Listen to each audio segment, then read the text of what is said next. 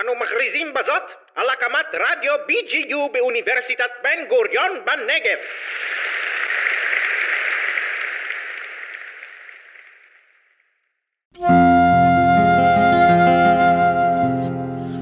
מדברים ספרות, פודקאסט עם מיטב הסופרים הישראליים על ספרים, ספרות ומה שביניהם. עורכים ומגישים חיים פסחוב ואביב מלכה.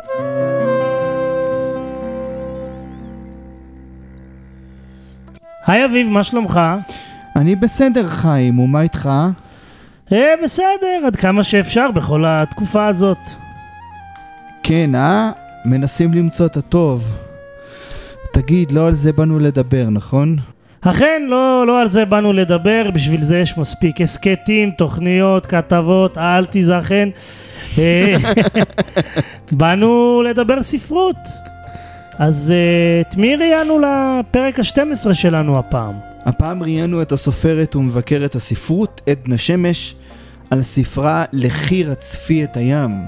ועל מה עוד שוחחנו איתה, חיים? שוחחנו איתה גם על אה, עולם הספרות, מתוקף היותה מבקרת ספרות, על ההבדלים בין כתיבה עיתונאית לעומת ספרותית ועוד אה, נושאים מעניינים אחרים. למי אנחנו רוצים להודות, אביב? אנחנו רוצים להודות לבוזי רביב, מנהל תחנת BGU רדיו, ולמנהל רדיו סהר, ערן אוזן, שהם משדרים את התוכניות שלנו. בסיום התוכנית נשמע את השיר A Thousand Kisses של ליאונרד כהן, וגם נספר לכם על עמוד הפטריון שלנו. פרטים בסוף הפרק. האזנה מהנה.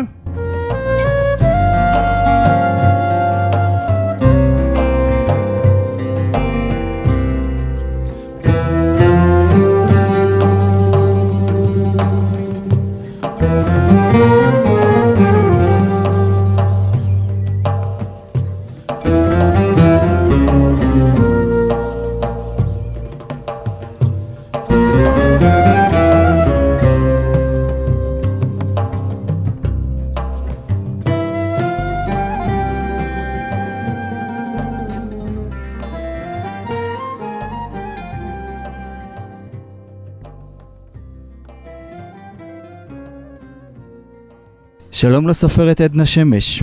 שלום אחר צהריים טובים. מה שלומך? בסדר גמור, תודה. יופי. אה, תספרי לנו קצת על עצמך. אני מתעסקת בהרבה היבטים שקשורים למילים. אה, שזה אני אומר? סופרת, אני סופרת, אני מתרגמת, אני כותבת ביקורות ספרים, לימדתי הרבה שנים שפה. אה, אני קריינית רדיו בהכשרה שלי, מדברת את המילים, קוראת ספרים אה, אה, בקול, וזה זה חוט, חוט מקשר מעניין. והוצאתי כבר ארבעה ספרים לאור,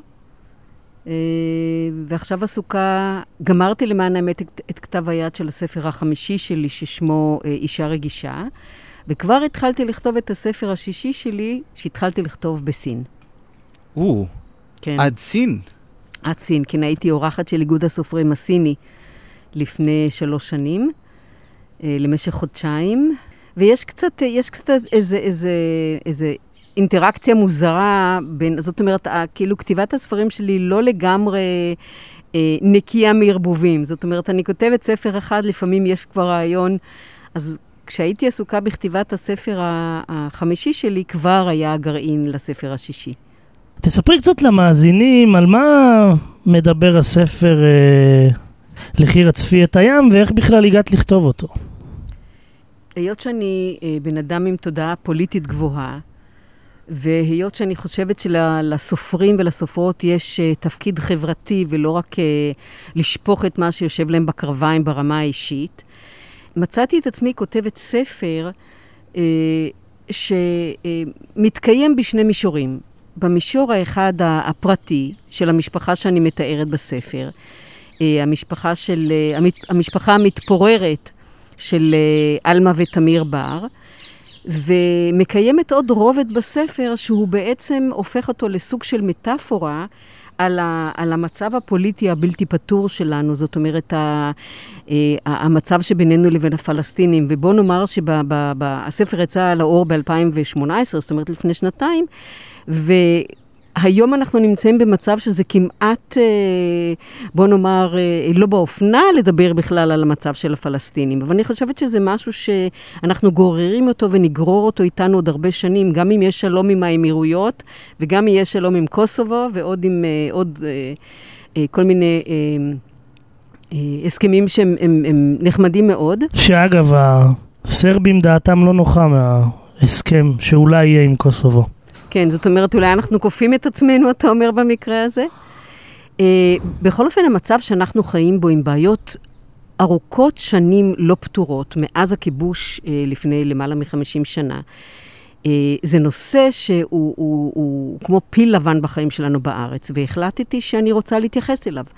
אני רוצה במאמר מוסגר לומר שבספר הראשון שלי, אמסטל, שהוא קובץ סיפורים קצרים שראה אור ב-2007, שם כבר יש סיפור, אה, אה, שיהאב, אה, שמדבר על, אה, כבר על, על מערכת יחסים אה, אה, טעונה או כזאת או אחרת במישור האישי בין, בין ישראלים לפלסטינים בתוך הארץ, כן, בתחומי אה, אה, הכפר הירוק, אה, כפר הירוק, בתחומי הקו הירוק. הדבר האחרון שגרם לי, המוטיבציה האחרונה שגרמה לי לכתוב את הספר, זה מפגש מאוד מעניין, מעניין שקיימתי עם נשים אה, שפגשתי במרסיי, ובין השאר פגשתי בחורה בשם וואפה, כן, הספר הזה יש לו חלק אחד שמבוסס על אירועים אמיתיים, אה, שהיא ישראלית פלסטינית, אה, שנתנה לי המון השראה. אה, בואי נדבר על עלמה. כן. מה, מה מביא לצילום ומה גורם לה להישאב למערכות יחסים שהן אה, לכאורה בלתי פתירות? קודם כל, אתם נוגעים ישר בדמות שמבחינתי מאוד מאוד חשובה בספר הזה, וזה הצילום, זה המצלמה.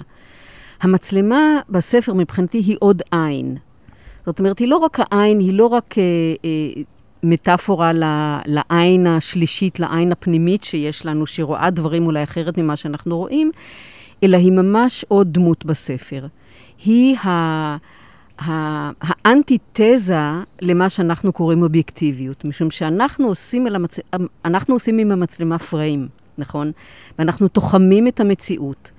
והמצלמה לא רואה מה שהיא רוצה לראות, אלא מה שאנחנו רוצים לראות, או לפעמים אנחנו מופתעים ממה שאנחנו כיוונו אותה אליו. היא מסתכלת מבעד לעדשה.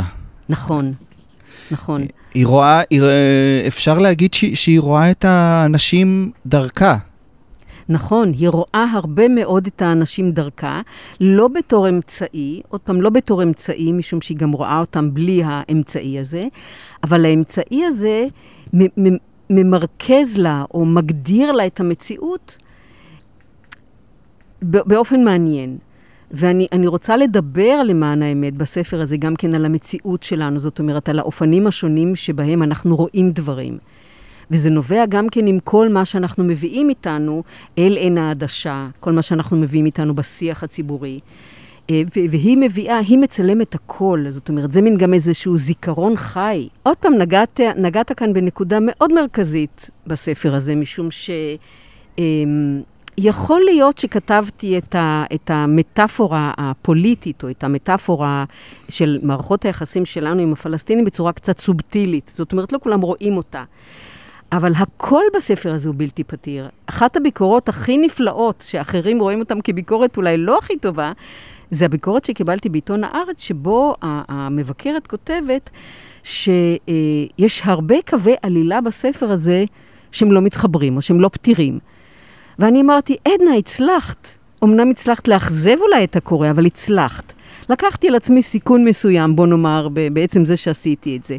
אבל מה שרציתי באמת להראות זה את האימפקט הפסיכולוגי, הכלכלי, החברתי, האנושי, המוסרי, הערכי, כן? שאנחנו נשארים איתו כשאנחנו לא פותרים את הבעיה הבסיסית הזאת של הכיבוש. אז גם, גם מערכות היחסים שלה אולי אה, לא פתירות, כן? אה, mm-hmm. אז זה חלק מה, מהחיים שלה באמת. לגבי תמיר, איך זה שהוא שוכר בית מאוד מאוד uh, קרוב לבית של פרודתו, אשתו, לא כל כך ברור. כן, היא ולא, פרודתו. ולא מעדיף להתרחק. Um, תמיר עושה בדיוק את, את, אה, את הדבר שעושים כשלא רוצים לפתור בעיה. זאת אומרת, הקושי שלו להתרחק, ואני לא יודעת אם אתם uh, זוכרים את זה, אבל גם יש לה, יש לה סבלנות לזה די מוגבלת. זאת אומרת, בשלב מסוים, עלמה דורשת ממנו פתרון. זאת אומרת, בגלל שיש להם ילד אוטיסט, יש להם ילדה אחת שנסעה לטייל בחוץ לארץ, היא עושה את הטיול הגדול שלה, ויש להם ילד אחד, לוטם, שהוא ילד אה, אה, אוטיסט, והקרבה הזאת ביניהם היא קרבה של, של קרבה אל פצע. אה, הילד הזה הוא, הוא פצע, הוא בעצם הוא בעצם זה שמפרק את מערכת היחסים ביניהם, אבל זה לא בגלל שהם לא אוהבים אחד את השני. והקרבה הזאת מייצגת גם את חוסר היכולת שלהם באמת להתרחק זה מזה. הם עדיין אוהבים אחד את השני, אבל זה בהחלט, בהחלט גם אה, סימפטום לחוסר היכולת של תמיר, ושלה גם במידה מסוימת, לחתוך. כן? ה- ה- ה- זה, זה, זה ללכת עם ולהרגיש בלי, זה להיות uh, קרוב ולהיות רחוק. וככה אנחנו עם הפלסטינים. כל הצרה היא שאנחנו כבר לא באמת במקום כזה, כי אנחנו, אנחנו באמת overpowering, זאת אומרת, הכוח שלנו עליהם הוא כל כך מוחץ, שאין כבר, אה, אה, בוא נאמר, איזה יחסי כוחות שקולים. בספר כן יש, במידה לא מבוטלת, מערכות יחסים שקולים ביניהם. אגב, אני לא כל כך בטוח, אנחנו טיפה נגלוש מספרות לפוליטיקה בסוף, אבל uh, עובדה היא שכשכבר יש להם רשות וכשכבר uh, יש להם שתי מערכות שלטון, אחת בגדה ואחת ברצועה, הם לא כל כך יכולים לנהל את עצמם בסוף. אז עם כל אה, הכבוד לכיבוש, כשכבר נותנים להם לאט לאט לנהל את עצמם, לא כל כך הולך. תראה, אני... ונחזור אני, לספר תכף. בדיוק, בדיוק. אני גם, אני גם לא הייתי רוצה לגלוש ל, ל, לעניינים הפוליטיים פרופר, אבל אה, אה, כש... זה ברור לגמרי שהכל זה נגזר מהכל, כן? אם הם היו מדינה עצמאית, אז לנו לא, היה, לא הייתה שום יד ושום רגל בניהול שלהם, הטוב והרע. הם היו מנהלים את עצמם וחיים את חייהם, ויכול להיות שהיינו יכולים לחיות אולי זה לצד זה, אולי בלי אהבה גדולה, אבל גם בלי uh, סכסוך מתמשך. תראו, אני, אני רוצה שתבינו, אחד הדברים שקורים לעלמה ותמיר, זה, זה נזק ומחיר פסיכולוגי אדיר. זאת אומרת, זה, זה לא רק ברמות, זאת אומרת, אה, תבינו, אנחנו, אתם אולי יותר צעירים ממני, אבל למשל ההורים שלי ניצולי השואה, שבאו למדינה הזאת באיזושהי תקווה להימלט מחיים בלתי, בלתי אפשריים למען האמת, אחרי, אחרי, אחרי המלחמה. הם חשבו אולי לא למצוא כאן אה, אה, אה, ארץ זבת חלב ודבש, אבל חשבו למצוא לנפשם הפצועה איז, איזשהו, איזשהו שלום, איזשהו שקט, איזה שהם חיים נורמליים. ובמקום זה הם קיבלו בעצם אזור סכסוך בלתי פוסק. זאת אומרת, מאז שהמדינה כוננה ועוד הרבה קודם, יש כאן סכסוך דמים שגובה מהאנשים אה, מחיר מאוד כבד, אני חושבת. והמחיר הזה הוא גם מחיר פסיכולוגי, זאת אומרת, הידיעה שאנחנו חיים באופן הזה. וכשאני אומרת שאנחנו, אה, כאילו, כבר אין יחסי כוחות שקולים, אני אומרת שלכאורה, כאילו יש אנשים שלא רואים בזה יותר בעיה. אבל, אבל הבעיה היא, היא, היא בתוכנו, היא איתנו. אה, בוא נדבר קצת על החברות של עלמה ובת שבע, שבמהלך השנים עברה הרבה תהפוכות. אה, בספר אה, יש רגעים שעלמה מאוד מאוד מאוד כועסת וככה מתעצבנת, ויש רגעים שפשוט הלב שלה יוצא אליה. נכון. איך את מסבירה את העניין הזה? אני חושבת שבמערכת uh, יחסים לא פלקטית, במערכת יחסים אמיתית, יש הכל. יש תקופות טובות, יש תקופות פחות טובות, יש משקעים שאנחנו לפעמים uh, סוחבים איתנו. אם אתם זוכרים, אז יש שלב uh, שבו uh, הן הולכות לאיזה מסיבת חברות, ובת שבע משתכרת. והיא אומרת לה, אוקיי, במקום לקחת אותך הביתה, בואי תשני אצלי, ת, תשני אצלי ולמחרת תנהגי בחזרה הביתה. והיא אומרת, טוב, אז אני באה לישון איתך במיטה. ופתאום עלמה ככה מחצי עיר הדמות שומעת אותו, אומרת, אני, אני מרגישה את תמיר מתחתיי, ומתעורר בה, כן, כל האנטגוניזם שיש כלפיה וכל הכעס שיש כלפיה, בגלל ש... אה, אה, בת שבע במובן מסוים לא יודעת את הגבולות שלה. היא כל הזמן רוצה אה, לחלוק דברים שהם של, אה, של עלמה. ותמיר היה של עלמה, אפילו בחתונה היא הסתובבה, כן, באופן אה, אה, כואב, כי היא, היא, היא, אתה, גם פה, גם פה, סליחה שאנחנו נתקלים בזה, לא משנה לאן אנחנו הולכים, אנחנו נתקלים בעניין המטאפורי, אבל גם פה זה שלי שלך, כן? אין, אין, אין גבולות ברורים ביניהם. ואני חושבת שאחת ההנאות הגדולות של כתיבת הספר הזה באמת אה, הייתה התיאור של מערכת היחסים שלהם, מי שהם היו ילדות קטנות, אה, שאלה באמת יחסים אה, מורכבים, אבל אני חושבת מלאי אהבה. לגבי וופא, למה בחרת להביא דמות שלא כל כך הולכת עם המוסכמות בחברה שלה? נתחיל עם זה שאני חושבת שיש בדמות הזאת, אני, אני מוצאת דווקא בפאזה הזאת של הרבה עניין. אנחנו מדברים, קודם כל יש גם פן מאוד פמיניסטי בספר הזה. אני פמיניסטית מאוד לוחמנית. ולא רק מודעות פמיניסטית יש לי, אלא באמת הרבה, הרבה ניסיונות להביא ל, ל, לשוויון מגדרי בכמה דברים שאני עושה. אה, וופא מייצגת את האישה הזאת שקיימת מאוד ואולי לא מקבלת מספיק במה או מספיק מקום בחברה הערבית, אה, המוסלמית, כן, לא הנוצרית, שמרשה לעצמה אה, לא לחיות לפי, ה, לפי המוסכמות, היא לא מתחתנת למשל. איך היא אומרת שם, היא אומרת, עד שאני אמצא בחור ברמה שלי, או בחור שמתאים לי, או בחור שאני יכולה להסתדר איתו, ועם, עם, והוא יכול להסתדר עם השקפות, עם ההשקפות שלי ועם ה, עם החופש שאני מבקשת לעצמי, איפה אני אמצא בחור כזה? אז היא לא מתחתנת. עכשיו, בחברה הערבית, לא רק בחברה הערבית, זה סוג של ויתור על מימוש אה, אה, בהיבט מאוד מסוים ומאוד חשוב בחיים של אישה. היא כל הזמן כותבת סיפורים חתרניים. שקשורים אה, בחיפוש של האישה הערבית את מקומה בין המסורת לבין המודרנה. ואני רוצה להזכיר עוד פעם שהדמות הזאת, אני מוכנה להגיד שהיא כמעט אחד לאחד דמות של אישה ערבייה אמיתית, שמאוד דומה לדמות הספרותית. ו... והיה לי מאוד מעניין, דרך אגב, בכל הקטע הזה אני מדברת על, על, על מפגש אה, של נשים מכל המזרח, אה, מכל, ה, מכל אגן הים התיכון, ובאמת יש שם, אה, יש שם מניפה מאוד רחבה של נשים מוסלמיות ונוצריות, ערביות ולא רק ערביות, והיא חלק מהן, כן? זה לא רק היא. זה, זה היה כנס אמיתי, את אומרת, או שזה... כן, זה היה כנס אמיתי. אני זכיתי בפרס ראשון uh, בתחרות בינלאומית לכתיבת סיפור קצר מאגן הים התיכון, כן, והוזמנתי למרסל לקבל את הפרס. אה, יפה. ולא ידעתי אפילו בדיוק מה מצפה לי שם, אבל ציפתה לי שם, ציפו לי חוויות מאוד מאוד גדולות כאישה, כסופרת, כישראלית. אה, ובין השאר זה היה כנס של הרבה מאוד נשים שהשתתפו בתחרות הזאת. ושבועיים תמימים ישבנו במנזר, מנזר לשעבר, כן, במרומה של גבעה במרסיי, ודנו בהמון המון היבטים של חיים של נשים במזרח התיכון. זה היה מאוד הש... מעניין. אגב, השם של המנזר ש...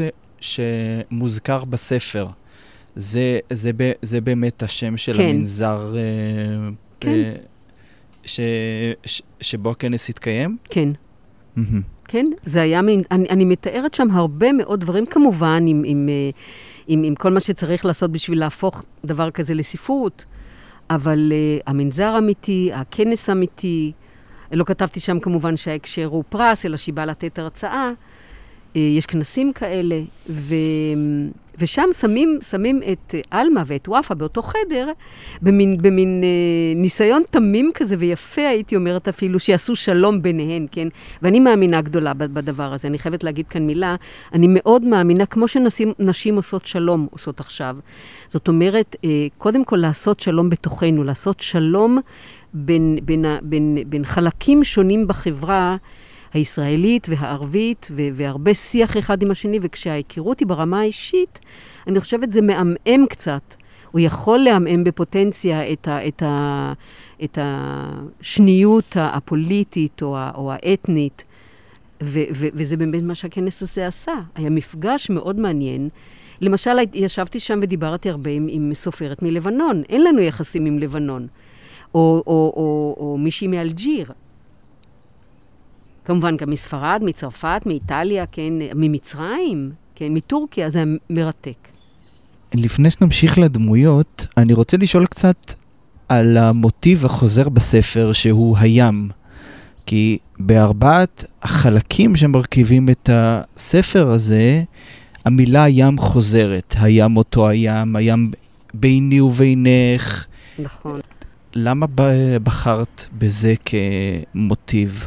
קודם כל, אה, השם של הספר הוא כאילו עוד חלק מהמוטיב הזה. לכי רצפי את הים, אה, זה שם שגזרתי אותו מהביטוי הערבי רוח בלט אל בחר, שאומר בדיוק אותו דבר, לך רצף את הים. שמשמעו פחות או יותר כמו נגיד, לך תעשה את, או תעשי את הבלתי אפשרי. אני רוצה להפוך אולי את הבלתי אפשרי לאפשרי יום אחד, היינו רוצים שזה יקרה. וארבע, ו, ולכן אה, חשבתי להפוך את ה... זאת אומרת, לקרוא לארבעת החלקים של הספר עם שמות של ים. החלק הראשון זה עד הים, עד הים האחרון, השני אבן הים, השלישי הים ביני ובינך, כמובן בינה לבין וופא עם כל, ה, כל המחלוקות גם שמתגלעות ביניהם, כי לא הכל זה יפה וטוב, אלא יש גם מציאות ולא רק אה, אה, אספירציות. והחלק הרביעי, הים אותו הים. עכשיו, הים עצמו, בביטויים גם בעברית וגם בערבית, הוא, הוא מושג, אה, הייתי אומרת, די טעון. כן, אה, רוצים לזרוק אותנו לים, עד הים האחרון, זאת אומרת כמשאת נפש, לשתות את הים של עזה, כן.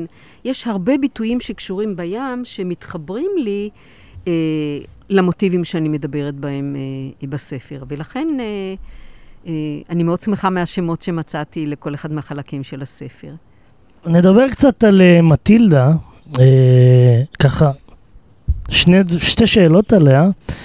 הראשונה, למה היא מגלה יחס כל כך קריר למתנדבת שככה באה להקשיב לסיפור חיים שלה? כן. והשנייה, איך זה שככה גלינג לונג אה, נכנס חרדי בדלת ופתאום, איך נאמר, יש פינוקים. אה, קודם כל, אני חושבת שאם מטילדה הייתה יושבת עכשיו בינינו, היא הייתה, אתה הייתה גם, גם, היה לה גם מה להגיד אליך. כי היא לא מרשה לאף אחד לקרוא לה בחצי שמה, ושמה הוא מטילדה יולנדה. וכבר לפי זה אתה מבין שהיא טיפוס. אני קיבלתי הרבה פידבקים על הספר, ושניים מהם זה, קודם כל שאלו אותי אם יש לי ילד אוטיסט. ומי ששאל אותי, אמרתי לה או לא, אמרתי אני, קודם כל, אני לוקחת את זה כמחמאה. משום שאם שואלים אותי אם יש לי אוי. ואבוי. לא, שכתבתי אותו, שכתבתי אותו בצורה מאוד אותנטית, שכתבתי אותו, את הילד הזה מהבטן. אה, אוקיי. ואז אמרתי, אמרתי, התשובה שלי הייתה, לא, אין לי ילד, ילד אוטיסט. וכנ"ל אה, כנ"ל לגבי מטילדה יולנדה, כן? כאילו, אין לי, אין לי סבתא, אבל יש משאת נפש. כתבתי אותה כ, כדמות מאוד מאוד אה, חיה. עכשיו, אה, בתור, אה, בתור טיפוס, בוא נאמר ככה, קודם כל, אה, עלמה באה עם איזה צורך פנימי עמוק לסבתא. אני חושבת שזה בא לידי ביטוי כבר בחלק הראשון. היא, כל אחד יש לו איזוש, איזשהו חלום, היא רוצה, היא מחפשת לעצמה סבתא. אז היא הוגה את הרעיון, למרות שאין לה כל כך הרבה זמן, היא פרופסור לספרות, היא הוגה רעיון שהיא תלך לעירייה ותבקש להתנדב בבית של מישהו, אולי לקרוא לו ספר, אולי... אה, זה, זה סוג של, סוג של אה, ללכת בכחש, כן? ואולי הסבתא הזאת, אולי לא הסבתא הזאת, האישה הזאת, המבוגרת, האישה הנאה והדעתנית והחכמה והמתריסה גם, אולי רואה בין השורות. בכל אופן, גם לי, לא לכל דבר יש לי תשובה. אין לי תשובה למה היא כזאת, אבל היא כזאת, העובדה שהיא כזאת. עלמה יוצאת מכל מפגש וחצי תאוותה בידה, כן? היא לא מקבלת את, ה, את החום או את הפינוק, כמו שאתה אומר, או, אתה דיברת על פינוק בהקשר אחר, אבל את, את החמימות או את החום שהיא מבקשת, היא לא מקבלת. עכשיו, בנוגע, ל, בנוגע ל, לאברך, לעמנואל, שהיא קוראת לו מנו, זה לא פתאום. אני חושבת שיש תיאור אה, די אה, נותן תמונה שהחיים שלה עם ז'אק לא היו כל כך טובים, בוא נאמר. והוא גם מת. השאיר אותה עם חובות, השאיר אותה לבד, השאיר אותה, אה, השאיר אותה צעירה, היא הולכת אפילו לבית קברות וכועסת עליו שם בבית הקברות. יש לה מה להגיד לו גם, גם, גם במותו. ויום אחד, יום אחד מתוך איזושהי טעות, הבחור הזה, עמנואל האברך, עובר את סף הדלת שלה. כשדיברת קודם על, על, אה, דיברתם על, על וופא, איך וופא בעצם כאילו מרשה לעצמה בעצם להיות אישה משוחררת ואישה חופשייה, אז זה היבט אחר של אותו דבר. גם, גם, אנחנו מצפים הרבה פעמים, נכון, ל... ל מצפים, זאת אומרת, מבחינת התפיסות המוגבלות שלנו, לראות נשים מזרחיות כנשים יותר משפחתיות, אני, אני לא שם, כן? אה, לראות את זה בצורה... והיא לא. היא גם כן, וגם, אם תחשבו על זה, גם עלמה היא כזאת. עלמה מנהלת כמה מערכות יחסים אה, במקביל, בלי שהיא תביע ולו רגש אשם אה, קל. לא מה אני חושבת, מה היא חושבת. ומטילדה היא כזאת גם כן. ובסופו של דבר אנחנו רואים שמה שמתחיל כאיזה שעשוע אה, או, או, או כאיזה רצון, היא אומרת, אוקיי, יש פה איזה בתול שאני מוכרחה אולי אה, אה, אה, לגאול אותו מבתוליו, זה, מתהפך, זה, זה, זה מתפתח לסיפור אהבה אמיתי. מה קורה אחר כך עם זה, זה, זה, זה, זה סיפור אחר. זאת אומרת, זה המשך אה, קצת לא צפוי של העניין. האם רננה בחרה לטוס לאוסטרליה רק uh, כטיול גדול של אחרי צבא, או שהיו מעורבות עוד כמה סיבות? אתה צודק מאוד, זה, זה, לא, זה לא רק נסיעה לטיול, זה גם בריחה. זאת בפירוש בריחה. והיא שולחת כל הזמן, אה, אה, היא שולחת מיילים מכל מקום שנמצאת בו, וגם מהמיילים מבינים את זה, שהיא הייתה צריכה להתרחק מהבית המתפורר שלה. היא גם, היא גם אה, האימפקט של, של, של, אה, של ה, המקום הקשה שבו לוטם נמצא על הקשת האוטיסטית, אה, אה, אם אתם זוכרים, יש, יש שם תיאורים די קשים של, של האינטראקציה המשפחתית, שמובילה בסופו של דבר להוצאה של הילד מהבית אל הוסטל כזה מרוחק. וזה, במקום שזה, ברגע שהילד הזה יוצא מהבית, במקום שזה כאילו, לכאורה, יעשה את העבודה ויגרום לחיים שלהם להיות יותר פשוטים, או לפחות יותר קלים, זה מפורר ומפרק את הבית שלהם עוד יותר. זאת אומרת שהרחקה של הבעיה, במקום פתרון של הבעיה, הוא לא פתרון באמת. אה, זה מבחינת ההורים. אבל רננה, מה שהיא יכולה לעשות בשביל לקבל אוויר, זה לברוח, והיא בורחת באמת הכי, הכי רחוק שהיא יכולה. אמנם היא לא נוסעת למקומות שהם לא אה, אה, פופולריים בקרב צעירות וצעירים אה, אחרי צבא. היא עושה מצד אחד דבר מאוד אה, טריוויאלי היום, כן, הטיול הגדול של אחרי צבא. מצד שני, היא באמת בורחת, היא בורחת רחוק. והאימא אפילו בשלב מסוים אומרת, אני לא יודעת אם היא תחזור, כן? היא מגלה עולמות אחרים, היא מגלה קיום אחר, יכולות אחרות. לחיות את החיים, ואנחנו לא יודעים אם היא תחזור. אבל אתה צודק מאוד, ברש... בבסיס של הדבר הזה יש בריחה, בריחה גדולה. עם איזו דמות את הכי מזדהה בספר? או, ב... זו, ש... זו ש... שאלה מאוד מאוד קשה. אה, אתם יודעים שסופרת, שלפחות אני, בוא נאמר, מכניסה חלקים מעצמי בכל אחת מהדמויות. או מכניסה במאוויים של, של דמויות שלי מאוויים שלי. או קשיים שמקבלים אה, איזה, איזה, איזה שינוי בספר, כי לא תמיד זה אחד לאחד כמובן המציאות, אז, אז לפעמים זה, זה, זה דברים שבאים הרבה מתוכי. ו... לא דיברנו עוד על המבנה של הספר, אבל הספר הזה מחולק לארבעה חלקים די אוטונומיים, שכמה מהגיבורים מתרוצצים בתוכם. זאת אומרת, זה מבנה לא שגרתי של, של ספר. זה לא ארבע נובלות, זה, זה ספר אחד, זה רומן אחד, אבל הוא, הוא מחולק.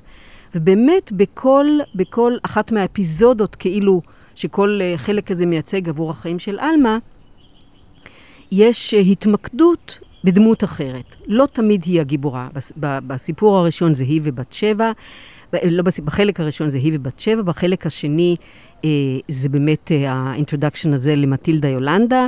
בחלק השלישי זה שוב, זה, בחלק השלישי זה וופא, או, ו, ו, ושאר הנשים, ובחלק הרביעי חוזרים עוד פעם לעלמה, ולאותה דמות שיפה השארתם אה, משהו מעניין לקוראים אולי, לקוראות, ו, ולא לא נדבר עליה. כך שקשה לי מאוד לדבר על הזדהות עם אחת. כמובן, כמובן ש, שהרבה מאוד קורה דרך העיניים של אה, עלמה. אה, אני מאוד אוהבת את מטילדה יולנדה. גם לי לא הייתה סבתא. אה, גדלתי בלי, בלי סבתות. הרצון הזה שבא מהבטן, רצון קצת ילדי או ילדותי לסבתא, הוא, הוא רצון גם שלי. ויכול להיות שגם מטילדה יולנדה גם לא הייתה בשבילי יכולה להיות סבתא טובה, כי היא דוחה את הניסיונות אה, להתקרב אליה. אבל אני אוהבת אותה, אוהבת מאוד את הדמות הזאת. ו, וגם בת שבע, גם בת שבע אני חושבת אה, היא דמות שאני מתחברת אליה מאוד. עלמה באמת אה, מרגישה חסך של סבתא, והיא פתאום אה, אומרת לעצמה, טוב, אני אחפש לי איזו סבתא, ונראה מה יקרה, אבל זה ב- באיזשהו שלב, זה הופך להיות קצת אובססיבי, הייתי אומר, לא? מצד עלמה? כן. אה, היא פשוט הולכת על זה. היא הולכת על זה ממשהו, ממשהו שהיא רק מדברת עליו, היא בעצם מוציאה אותו אל הפועל. עכשיו, היא גם אמרה, בהתחלה, ברגע שהיא אמרה לה, ברגע שהזקנה אומרת, האישה הזקנה אומרת לה, אני רוצה אה, אה, לספר לך את קורות חיי, היא בעצם תופסת את הראש. על מה? היא אומרת, מה עשיתי? אין לי זמן לדברים כאלה. אני רציתי לבוא קצת, רציתי... כאילו היא רצתה את זה במינונים שלה, לפי הנוחיות שלה, לפי הצרכים שלה, ופתאום הקערה מתהפכת על פיה. אז זה לא אובססיבי במובן זה שהיא רודפת את... ההפך, מטילדה יולנדה בעצם בחבלים דקים מושכת אותה אליה לספר לה את סיפור חייה. זה עצוב אולי, אבל עלמה לא מעניינת אותה. לפעמים המציאות טופחת לנו על הפרצוף. יש לנו איזה, איזה רצון, יש לנו איזה אספירציה, ו- ולא תמיד זה מתגשם. ואני אני, אני באמת משאירה, זאת אומרת, באמת זה קורה לה, אבל לאט לאט היא נכבשת. איך את מפנקת את עצמך? באיזה מובן? כל המובנים. יש כאלה שאמרו לראות את הנכדים, יש כאלה שאמרו ים, יש כאלה שאמרו לישון. אני לא יודע, זה כבר... אה, איך את אוהבת לפנק את עצמך את? אני מאוד מאוד מאוד אוהבת לנסוע למקומות זרים. בתור ילדה, מאוד אהבתי לשחק בחוץ.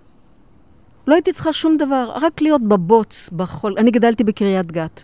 בשכונה, בשכונת עולים, אה, עם עולים מכל מיני מדינות, בתקופה שבה הילדים היו זורקים את התיק בית ספר, עפים החוצה, ועד הערב שקוראים לך, לך הביתה, אף אחד לא יודע איפה אתה. זאת אומרת, דברים פשוטים מאוד משמחים אותי. אני חושבת שאני לא יכולה בגילי לשבת uh, בבוץ, למרות שאני עולה יפה מאוד על נדנדה ומתנדנדת, ולא אכפת לי המבטים של מי שמנסה ליישר אותי ולהחזיר אותי ל...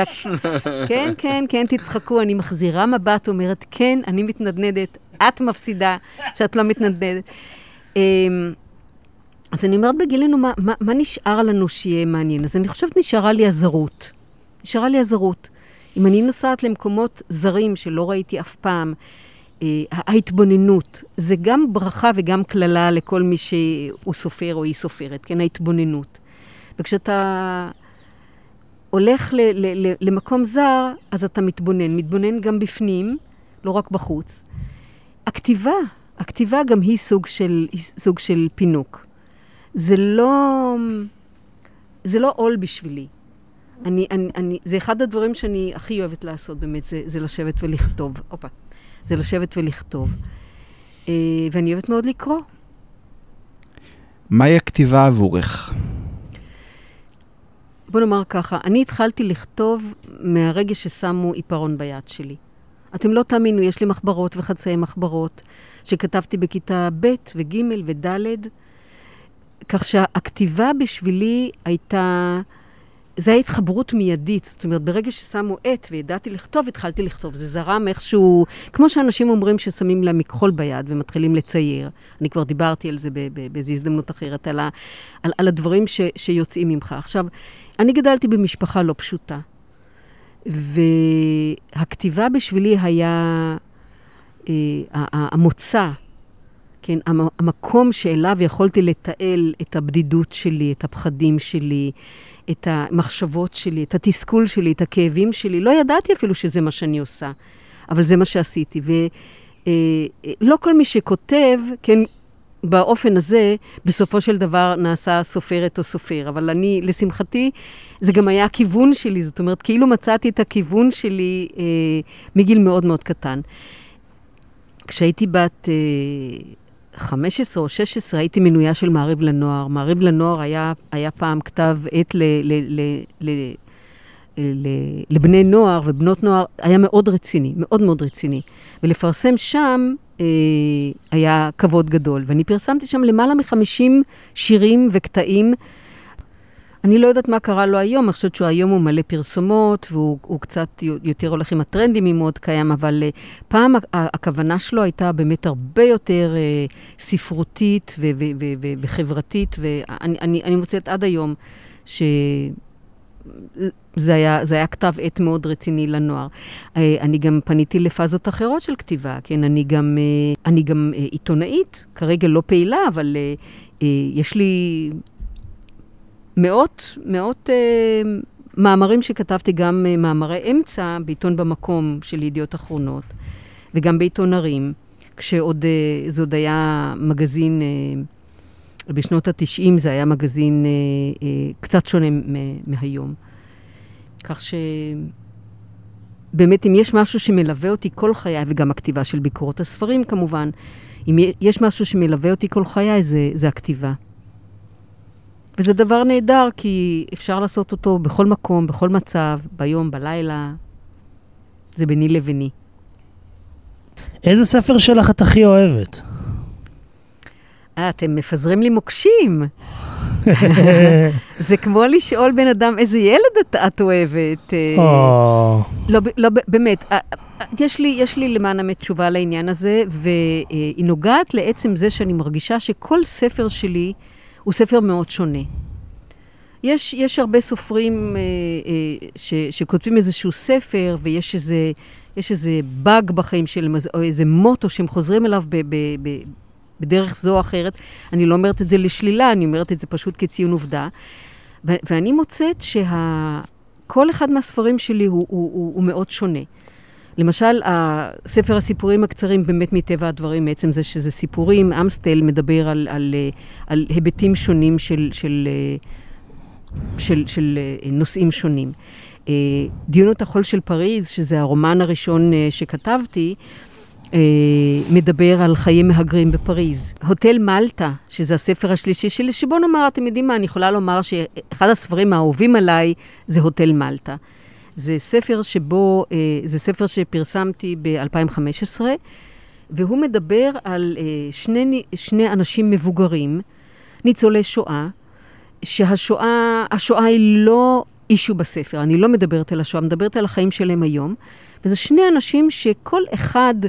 אה, בדלת אמותיו, למרות שהם נשואים זה לזה המון שנים, כל אחד יש לו איזה סוד קטן, איזה, איזה רצון לעשות עוד דבר אחד בחייו, להשלים עוד סיפור אחד שנשאר פתוח אצלהם כל ימי חייהם.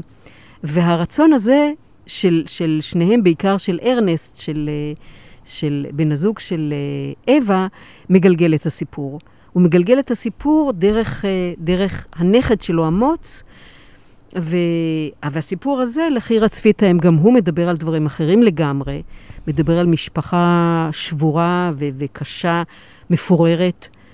אז באמת כל ספר, יש לי אליו חיבה שנובעת גם מהנושא שלו, אה, אבל אולי הוטל מלטה, אבל גם אמסטל למען האמת. אמסטל, אה, באמצעותו קניתי את עולמי הספרותי, בוא נאמר ככה. איזה ספר את קוראת עכשיו ותרצי להמליץ למאזינים? אני ממש ממש ממש בהתחלה של חיי השקר של המבוגרים. הספר החדש של uh, אלנה פרנטה, שראה אור ממש עכשיו בעברית, בספרייה החדשה, ואני גם אכתוב עליו ביקורת לכתב העת uh, עיתון 77. Uh, ולפני זה קראתי ספר שאני לא אומר את שמו מפאת הכבוד שאני רוכשת למי שכתב אותו, שנאלצתי לעזוב אותו באמצע כי... היה קשה לי לקרוא את הספר. אבל uh, עכשיו, ממש, ממש עכשיו התחלתי את חיי השקר של המבוגרים. והאמת היא שאלנה פרנטה, שהיא דוגמה בעיניי גם כן לסופרת שכותבת מאוד שונה, אבל את אותו דבר כל הזמן, על חיי משפחה ענייה, קשת יום בנפולי. Uh, היא כותבת מופלאה, uh, ואני ממש, ממש שמחה שהיא פרסמה ספר חדש. עם איזו דמות ספרותית היית רוצה להיפגש לשיחה? ולא משנה אם זו דמות מהספר... מאחד הספרים שלך או לא. הייתי רוצה מאוד להיפגש עם סטונר. בוא נאמר ככה שהייתי גם רוצה, אם אפשר לי לפגוש אותו ולפגוש את הסופר שכתב אותו, שכבר אני לא חושבת שהוא בין החיים כבר כמובן. בתור דמות אה, הוא מאוד, הוא מאוד מאוד מעניין אותי. אה, כמובן שעל שאלה כזאת צריך לחשוב. אני לא חשבתי איזה עוד דמות ספרותית, אתם אומרים, נכון? זאת אומרת, כן. דמות אה, מספר שהייתי רוצה לפגוש. כן. אולי את עליזה בארץ הפלאות. או, את, את עליזה הייתי רוצה לפגוש, לעשות איתה קצת מהדרך המעניינת שהיא עושה. להיות ילדה יחד איתה אולי. זה יכול להיות מעניין לי. באחד הראיונות איתך קראנו שאת בת להורים ניצולי שואה. אז איך זה מלווה אותך ביום-יום וגם בכתיבה שלך? היותי בת לניצולי שואה מלווה אותי גם כל חיי. אין לי ספק שגם אם הייתי נול- נולדת לאותם הורים, לאותה אימא ולאותו אבא, שלא חוו את השואה, החיים שלי היו נראים אחרת לגמרי. המערך הנפשי שלי היה אחר, היכולת שלי להתמודד עם, להתמודד עם העולם הייתה אחרת. הנקודות המבט שדרכן אני מסתכלת, השקט הנפשי שלי, אני חושבת, היה חזק יותר מהחרדות שאני אה, אה, גוררת איתי אחריי, כמו, כמו פחיות מקשקשות אה, כל חיי. קשה מאוד לנתק אותי מהיותי בת לניצולי שואה. ואני חושבת שכל מי, ש... מי שהוא בן או בת לניצולי שואה, אה, מבין מאוד את מה שאני אומרת. לפעמים אומרים על שלשים ועל ריבעים, ואני חושבת שאם הייתה הצלחה חלקית בלבד כמובן, של, ה... של כל הרג'ים הזה, הנאצי ושל היטלר, זה שהוא הצליח לגלגל את הנזק ממה שהוא עשה לאנשים תמימים ושלווים שחיו את חייהם ומצאו את עצמם יום אחד בגיהינום, בגיהינום, גיהינום גדול. זה העובדה שהנזק מתגלגל, אני חושבת, לעוד דור. ואני כל חיי שואלת את עצמי, האם זה נעצר? האם אני מעבירה את הנזקים גם לדור של הילדים שלי? ובדיוק היום יצא לי לשוחח עם הבן הקטן שלי, עומר, שהוא בן 26, בדיוק על הנקודה הזאת. וזאת שאלה, זאת שאלה מאוד גדולה. גם כל הזמן שואלים אם, אם באמת מלחמת העולם השנייה הסתיימה. כל הזמן, אה, כל אה, הזמן יש גם אה, דיבורים על זה. נכון, ואני חושבת שכל עוד היא נמצאת באופן הזה, החי והבועט, בתודעה של אנשים, בין אם זה היה בתודעה של, ה... של הניצולים עצמם, שהם לאט לאט הולכים לעולמם, ועוד מעט הדור הזה לא יישאר ממנו, בין אם זה בתודעה של, אה, אה, של הדור השני, מה שנקרא, או אפילו הדור השלישי, וגם כל עוד זה חי בהיסטוריה בתור אירוע מכונן וטראומטי, יותר מאשר, נגיד, אם אתה קורא באמת על המלחמות בין הבריטים, זאת אומרת, בין ה... אני יודעת, אה, על, על אה, סכסוכים אה, אירופאיים במאה ה-16 או ה-18, או במלחמות ה... ה, ה של, של כל, כל מיני מלכים, זה כנגד זה בימי הביניים. מה שאני אומרת זה שביום, אולי בעוד, אה, בעוד אה, 50 שנה, או בעוד 30 שנה, לא רק שאם אנחנו לא נהיה כאן, אלא גם, גם כשהשואה תיכנס למקום הראוי לה כבר, זאת אומרת, אל בין דפי ההיסטוריה, אני חושבת שאז, אז זה יהפוך למשהו שהוא פחות פצע כואב, ויוכל, אפשר יהיה, אפשר יהיה פשוט להפוך את הדף. כמו שמדברים על, על הרבה טראומות היסטוריות, כמו מלחמת העולם הראשונה, מלחמת העולם השנייה, לא חסר.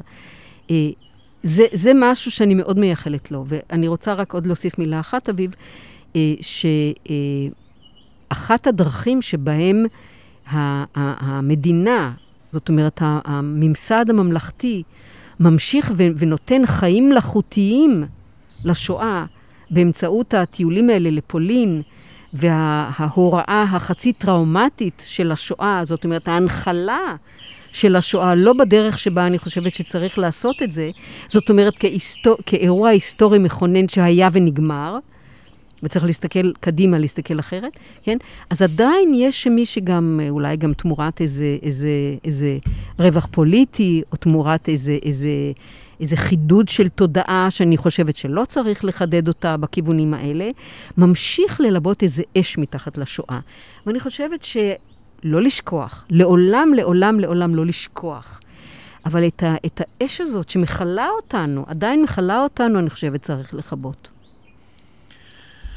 אז זה, זה, לא, זה לא דף חלק לגמרי, עדיין לא. לא, בהחלט לא. אנחנו לא שם. אם, אם להוסיף עוד, אה, עוד נקודה אולי מעניינת על מה שאמרתי כרגע, זה שאני באופן אישי, למרות שנדמה לי שכתבתי על זה, לא העזתי עדיין לכתוב על זה. זאת אומרת, מבחינתי זה גחל כל כך לוהט. אני חושבת שכתבתי על זה באמת באופן עקיף בהוטל מלטה. אבל לא, לא באמת נגעתי בזה, זאת אומרת, זו נקודה אולי מעניינת. אני חושבת שאנשים אחרים, בני הדור השני, ואני יודעת, ליזי דורון והאחות של שלמה ארצי, כן, אמ, כרגע פרח לשמה. נאוה סמל, זיכרונה לברכה. כן, נאוה סמל, שהייתה גם, אמ, הייתה לי היכרות מסוימת איתה. כתבו, כת, כתבו בתור, אה, וגם ספר שיצא לא מזמן, שערכה אותו אסתר פלד, אה, הבנות של אלה ש, ש, שמשם, אם אני, סליחה אם שיבשתי את השם. אה, זאת אומרת, יש כאלה ש, שאיכשהו מצליחים להתמודד עם הנושא הזה בצורה יותר ישירה. אני עד היום לא, לא הצלחתי לעשות, לא, לא נותנת לעצמי לעשות את זה. אולי גם כן מאותה תפיסה שאולי את התיבת פנדורה הזאת צריך כבר לסגור, ו- ו- ולהמשיך הלאה. האם את קוראת את הספרים שלך? בוודאי שאני קוראת, אה, כאילו, מתי? אחרי? כל הזמן? אחרי. אחרי שהם כבר יצאו, פורסמו. בוא, בוא נאמר ככה, ההיכרות שלי עם הכתיבה שלי, עם מה שמתפרסם בספרים, היא כל כך אינטימית, שבניגוד לדברים אחרים, למשל, אין לי ראייה מרחבית טובה. אני יכולה ללכת לאיבוד, אה, אין לי, אין לי חוש כיוון טוב. אבל במרחב... מאיזו בחינה אין לך חוש כיוון טוב? אני יכולה ללכת לאיבוד. אה, מבחינת התמצאות. כן, מבחינת התמצאות במרחב, בדיוק, okay. זה אוקיי. מה שרציתי להגיד.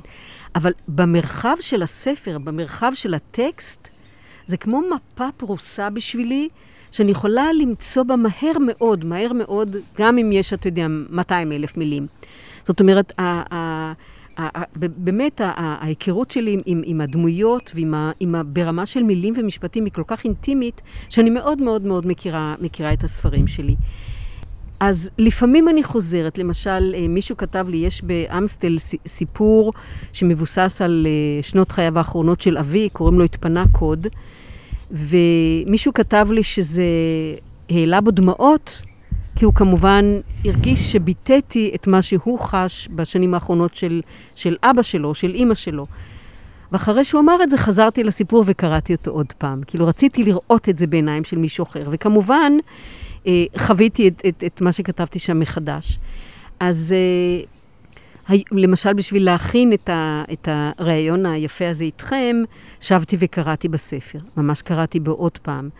וכן, זאת אומרת, זה, זה מעניין, כאילו, אתה לא מתעייף מהדברים שאתה כותב, כאילו, אתה, אתה יכול עדיין אה, לצלול לתוך הדברים האלה.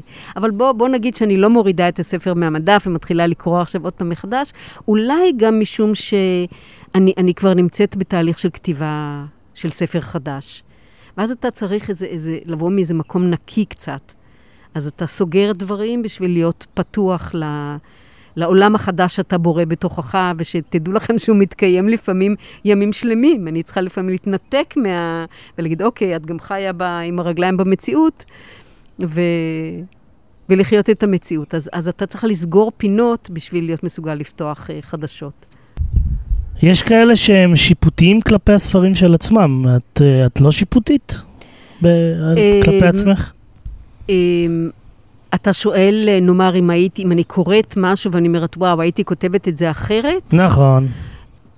יכול להיות, יכול להיות שבלחיר הצפי את הים, דווקא הספר ש, שעליו אנחנו מדברים היום, אה, יכול, יכול להיות שבעקבות העובדה שכתבתי כמה דברים בסובטיליות אולי גדולה מדי, משום שאני הייתי בתוך הטקסט, ואולי לא הרחקתי את עצמי מספיק בשביל לשאול את עצמי איך מישהו אחר רואה את זה, יכול להיות שהיום הייתי כותבת את, את הדברים דווקא בצורה יותר ברורה.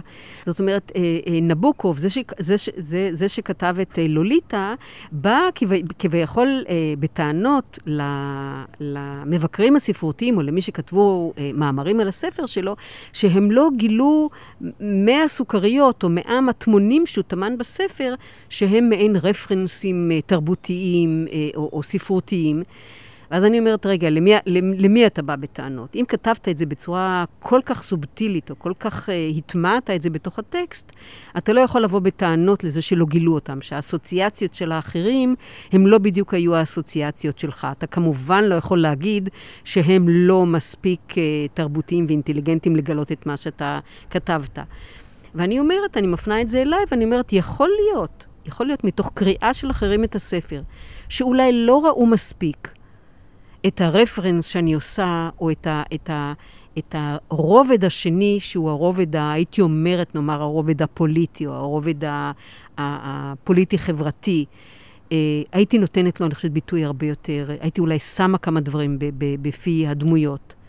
אז את זה בהחלט יכול להיות שהייתי משנה. בעיצוב של הדמויות, אני חושבת, אני חושבת ש, שאחד הדברים שאני נוהגת לעשות זה לבנות אותם מאוד לעומק. אני, אני נותנת להם איזושהי, איזושהי, בלי כמובן אה, להעיד על עיסתי, אבל אני, אני, אני בונה אותם, בונה אותם אה, גם, גם כדמויות אה, עם, עם, עם, אה, עם, עם psychic, כן? עם מה? עם psychic, עם, עם, עם, עם פסיכולוגיה, כן, זאת אומרת, עם, עם, עם חיי נפש, ואני בדרך כלל מתדיינת איתן, עם הדמויות האלה. ואני חושבת שאת העיצוב של הדמויות לא הייתי משנה, אבל בנקודה ההיא בהחלט הייתי עושה אולי אה, עבודה אחרת. להיות סופרת, אני חושבת זה גם לרכוש מיומנויות עם הזמן. כמו צייר שמצייר ומשתכלל עם הציור שלו, אני חושבת שגם בכתיבה אני משתכללת, כן? אז כמובן שזה לא חוכמה אה, לבוא לאיזשהו משהו שכתבת מזמן, ו... לחפש בו את התפרים דווקא. לא, תסתכל על, ה, על החליפה. אחרים ימצאו את התפרים, אם יש בהם תפרים uh, גסים, או אם יש משהו ש, שהם רואים אותם אחרת. Uh, נדבר קצת על הכובע שלך כמבקרת ספרות. כן. א', uh, האם את uh, מרוצה מהספרים שנכתבים כיום? וב', uh, האם היית כותבת ביקורת על הספרים שלך? וואו, זאת שאלה שעוד לא שאלו אותי, את החלק השני של השאלה. תראה, מה אני, מה אני אה, אומרת על הספרים שנכתבים היום? זו שאלה כאילו אה, מאוד קשה, מאוד קשה לענות, לענות על השאלה הזאת, ולו מהטעם הפשוט, שאיזושהי סטטיסטיקה מראה שבן אדם אה, מטיב קרוא, כן? יקרא אולי 5,000 ספרים אה, כל חייו. זאת אומרת, גם אם אני מנסה לטעום ולקרוא מהמיטב שבמיטב, אני, אני אפריורי, מראש אני מפסידה המון. Uh, כולנו, כולנו יכולים רק, רק לטעום. רק עכשיו שדיברנו כבר יצאו, אני חושבת, 100 אלף ספרים בעולם, בשנייה הזאת. Uh, אתה יודע, כמו, כמו בשנייה הזאת שכל כך הרבה אנשים נולדו וכל כך הרבה אנשים הלכו לעולמם, אז גם הספרים אותו דבר. Uh, באמת, באמת, uh, אני לא יודעת. אה, בנוגע לשאלה שלך, אני חושבת שהיה יכול להיות לי מאוד מעניין, מאוד מאוד מעניין, לכתוב ביקורות על הספרים שלי. ולא במובן של, אה, דרך אגב, כשאני כותבת ביקורות ספרים, אחד הדברים שאני הכי נמנעת בהם זה לחלק ציונים. היום יש קצת נטייה להיות יותר אגרסיביים, והמון פעמים הכותרות של ביקורות הספרים זה ככה וככה, אבל זאת החמצה גדולה, ואילו הייתה כותבת ככה, אילו היה כותב ככה, זאת אומרת, לפעמים המבקרים שמים את עצמם אה, קורצוויילים כאלה שכבר אה, אולי אה, סגנונם אה, פס מהעולם. יש, אה, זאת אומרת, יש, יש קצת איזה, איזה נטייה לא להבין אולי שבהבל פה, מתוך דעה מאוד מצומצמת. אני, לעולם אני לא שוכחת שאני, עדנה שמש, קראתי את הספר. הרי תמיד יש תן וקח ביני, הכותבת, לבין הקוראת, או הקורא מהצד השני. אני עושה חצי עבודה, והקוראת עושה את החצי השני. אם זה לא היה מצב העניינים, לא יכול היה להיות uh, מצב שבו קורא אחד אומר שהספר נפלא, וקורא אחר אומר, אני זרקתי אותו אחרי ארבעה עמודים, לא יכולתי להמשיך לקרוא. אז אני אף פעם לא שוכחת שהדעה שלי היא דעה אולי מלומדת, כן, אה, אבל, אבל היא דעה אחת שיכולות להיות לה דעות אחרות. ועוד דבר, בניגוד למבקרים אחרים, למרות שיש עוד מבקרים שהם גם סופרים, דווקא מתוך העמדה של אחת שכותבת, אני, אני נהיית, אני חושבת, מבקרת ספרים יותר מכבדת.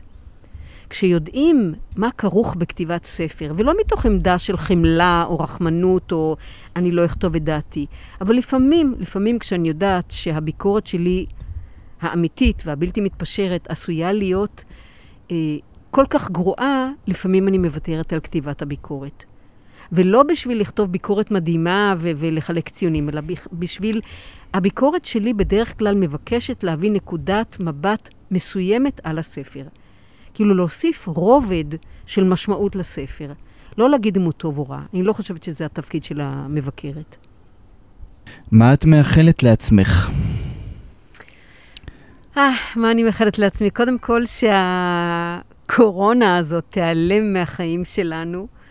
אני כל כך מרגישה שהחיים שלי הושמו בסד, כמו חייהם של אה, כל כך הרבה, של העולם כולו, למען האמת.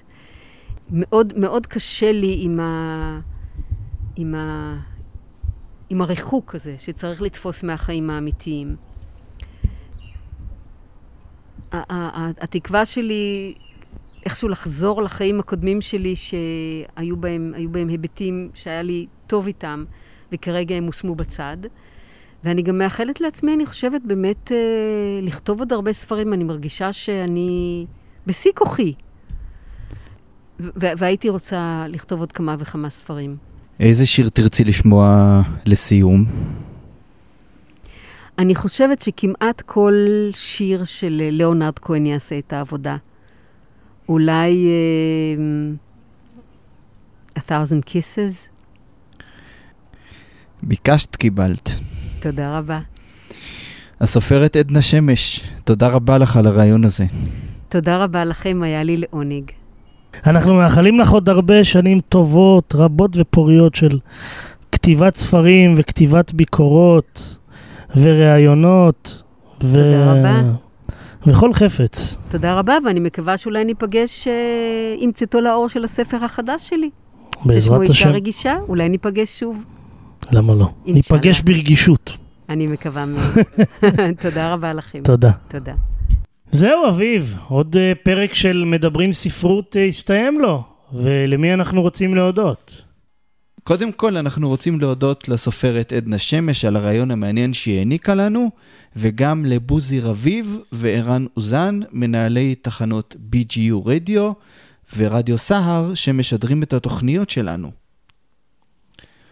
אתם אה, מוזמנים להגיב לפרק הזה ולשאר הפרקים של מדברים ספרות דרך הטוויטר שלנו, או גם דרך כתובת המייל, בכתובת talking, t-a-l-k-i-n-g, נקודה פודקאסט, p-o-d-c-a-s-t, נקודה 2019, כרוכית gmail.com, או גם בקבוצת הפייסבוק, חפשו מדברים uh, ספרות. עוד משהו קטן, החלטנו לקחת את ההסכת שלנו צעד קדימה ולפתוח עמוד uh, תרומות באתר פטריון. אנחנו מאוד נשמח אם אתם המאזינים והמאזינות שלנו תוכלו לתרום לנו איש איש כפי יכולתו. זאת כדי שנוכל להמשיך ולהפיק פרקים חדשים ומעניינים. התוכנית היא שלכם, ואנחנו רק השליחים שלה.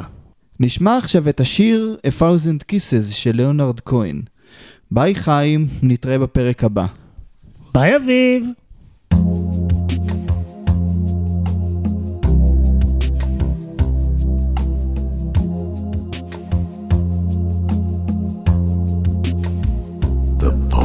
Run. The girls are young. The odds are there to beat.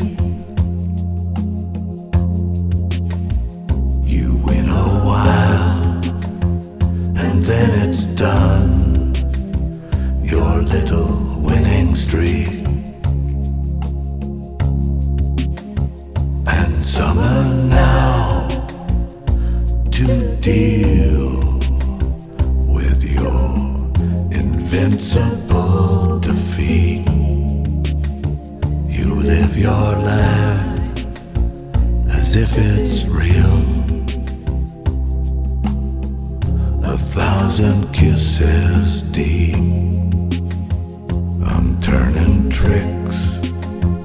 I'm getting fixed. I'm back on Boogie Street.